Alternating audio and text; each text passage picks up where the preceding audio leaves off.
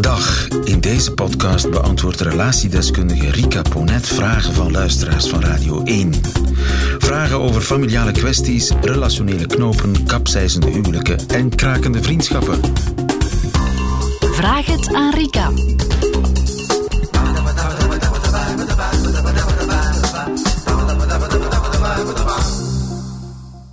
Hilde is 52 en ze schrijft het volgende. Ben je klaar, Rita? Rita, Ja, Rika. Ah, hatelijk. Oh, lieve. sorry. Ja. Ik ga door het stof. Nu, mijn man heeft een midlife crisis, schrijft Hilde. Hij zegt dat hij passie mist in onze relatie. Hij worstelt met een irrationeel gevoel en zegt dat er meer is, dat hij moet vertrekken en op zoek moet gaan. We zijn 25 jaar samen. Hij zegt dat hij van me houdt en dat we op dezelfde golflengte zitten. Hij weigert resoluut relatietherapie. Hij gelooft dat een relatie goed moet zitten. Hij gelooft niet in werken aan een relatie. En daar stopt Hilde. ja. De midlife. De midlife, 52 jaar, ja. Moe- moeilijke leeftijd, hè? Ben jij er al door, lieve? Ik ben, ik, ehm, ik ben er... Ja, ja, ik denk het wel. Oké. Ehm, ja, eh, als ik het zo hoor, ik, ik krijg daar ook nogal wat vragen over. ehm, in de praktijk, vaak zeer pijnlijk. Recent ook nog zo iemand. Dat woord midlife wordt, eh, dat is bijna een diagnose die gesteld wordt. Dit wordt ook bijna gezien als een soort van ziekte waar we door moeten. Ehm, ja, en dat helpt altijd een stukje, omdat mensen dan het gevoel hebben eh, ja, dat dat iets is wat ons in het leven kan overkomen en waar we dan verder eh, ja, misschien een oplossing moeten voor zoeken onder de vorm van therapie. Maar eh, daardoor kunnen we ook wat de moeilijkere vragen uit de weg gaan. Dat heb ik daar eigenlijk altijd als gevoel bij. Ehm, en in dit geval gaat die moeilijkere vraag toch over ja, hoe is onze relatie en wat speelt er mogelijk emotioneel in dit verhaal. Nu, ik vind dat prima hoor, om het woord midlife te gebruiken, of midlife crisis, ik hou er niet zo van.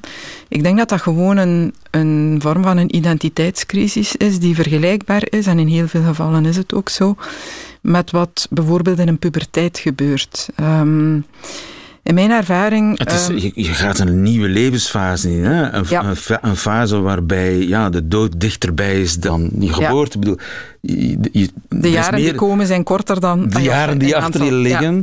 Je bent eh, in veel gevallen al geen zoon of dochter meer. ook al. Ja. Wat toch ook een nieuwe identiteit is die je moet aannemen. Ja. Je ouders ben je in veel gevallen al verloren. ja.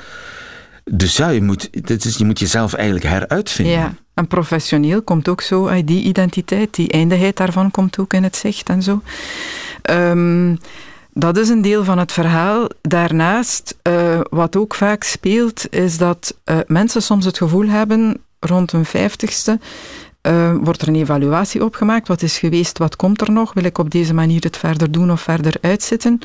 Maar ook ehm, heel vaak zie je dat ehm, wat dan naar boven komt, het gevoel is, ik heb al heel mijn leven geleefd volgens de waarden en de normen die mij een stuk van buitenaf zijn opgelegd. Ik ben altijd ben mijn verantwoordelijkheden niet uit de weg gegaan. Eh, ik heb altijd gedaan wat er van mij werd verwacht. Ik ben heel plichtsbewust. Dat zijn vaak de mensen die de diepste midlife crisissen doormaken. Ehm, en eh, op De plichtsbewuste mensen. de hele plichtsbewuste mensen, ja. En die vooral heel veel vanuit moeten altijd alles gedaan hebben. Hè. Het moet zo. Ehm, ja, ik moet, eh, ik moet presteren. ehm, En die dan op een gegeven moment eh, in die laatste fase, die, de laatste, nee, helemaal nog niet de laatste fase, maar in, in, de, in de tweede fase zeg, van hun leven, zeggen van ik moet niet meer, ik wil niet meer. ja, ik, wil niet meer dat- moeten. Ik wil niet meer moeten. En ik wil vooral ook alles wat ik van mezelf niet tot ontplooiing of tot ontwikkeling heb kunnen brengen in dat eerste deel van mijn leven, het is nu eindelijk aan mij. Ehm, heel vaak hangt dat samen ook met dan ja, het verliefd worden op een andere partner. Ik hoor dan de hekste verhalen. Hè. Men is eerst dan samen met een heel intellectuele vrouw en zonder afbreuk te doen aan de ene of de andere, Ineens wordt de man in kwestie, die dan CEO is van een bedrijf, verliefd op uh, de kassière in de Lidl en uh, gaat daarmee aan de haal. En dat vindt men dan... Niets mis met de kassière nee, in de Lidl, overigens, niet. maar... Een hele vreemde keuze, hè, die heel erg in contrast staat met het leven dat die man dan tot, tot dat moment geleid heeft. Ook bij vrouwen zie je dat al eens. Ineens is het dan een man met een moto en daar uh, gaan ze dan ja, wild mee op pad. Ja. dat klinkt Wil allemaal cliché. garagist? ja, dat lijkt mij bijzonder handig. Nu we toch bezig zijn. En goedkoop.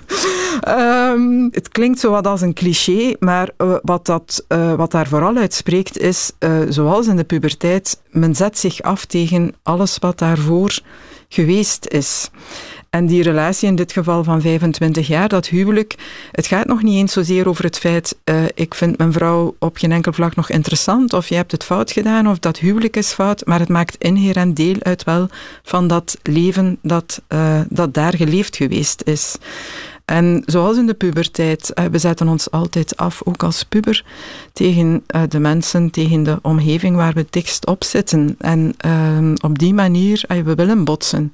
En dat is denk ik ook wat altijd weer in zo'n midlife gebeurt. Ja. Um, en pubers, die laat je dan maar uh, domme dingen doen. En, ja. en wat moet Hilde dan doen? Uh, ik denk uh, vasthouden, zo iemand in therapie dwingen. Wat zie je dan heel vaak als zo'n koppel bij mij ook in therapie komt? Eigenlijk wordt de andere bijna geforceerd om zich aan de les te houden. Hè? Om terug de cirkel te sluiten, uh, flink te zijn en uh, oké, we aanvaarden even dat jij een, uh, je een Porsche aanschaft, maar daar gaan we het dan ook bij laten en dan moet je gewoon verder doen zoals we altijd al bezig geweest zijn. Dat werkt totaal niet. Hè. Wat je dan ziet is dat zo iemand zich nog meer gaat afzetten tegen um, ja, ik, moet, ik wil niet meer moeten. Hè. Hier stopt het voor mij.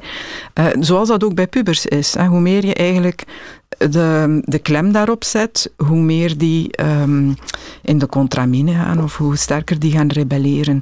Dus je maakt daar dan een echte rebel van. Um, ruimte geven is bijzonder belangrijk. En uh, dat is een beetje angstaanjagend als je 25 jaar samen bent, tegen je partner zeggen van doe wat jij nodig vindt, wat je moet doen. Dat kan Hij zijn... moet vertrekken en op zoek gaan, en, ja, schrijft Dat kan een paar maanden een wereldreis maken zijn. Um, als je wil uitzoeken, of als je de andere de kans wil geven om uit te zoeken of hij alsnog terug uh, wil in dat leven, dan zal dat ook de enige manier zijn.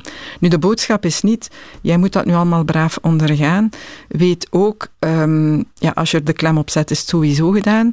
Als je de klem er niet op zet en hem die ruimte geeft en hij komt binnen een jaar alsnog terug, daarom niet met hangende pootjes, maar uh, dan echt vanuit de bewuste keuze, ik mis wat wij hadden en ik valideer dat vandaag. En ik ken ook zo'n verhalen waar mensen een tijdje apart zijn gaan wonen en dan nadien echt wel terugkeren. Dan start je eigenlijk ook met een nieuwe relatie. Want uiteraard zal zij op dat moment uh, ook met haar uh, behoeftes, verwachtingen um, uh, terug naar voren komen. En dan wordt dat opnieuw bekeken. En um, dat is denk ik de enige kans die er is in dit verhaal. Om, um, als ze er is, om, om er alsnog iets van te maken. Maar de kans dat dat afloopt is ook heel reëel. Ja. En dat is natuurlijk het minder fijne, fijne scenario en minder fijne nieuws dat we aan ja. uh, Hilde te bieden hebben. Hilde, uh, ik wens je heel veel uh, succes met wat je ook doet. Ik hoop dat we met onze goede raad jou op de goede weg hebben gezet. Zelf een vraag voor Rika Ponet? Stuur ze dan naar nieuwefeiten.radio1.be. En wie weet hoort u het antwoord in een volgende podcast. Namen worden sowieso veranderd.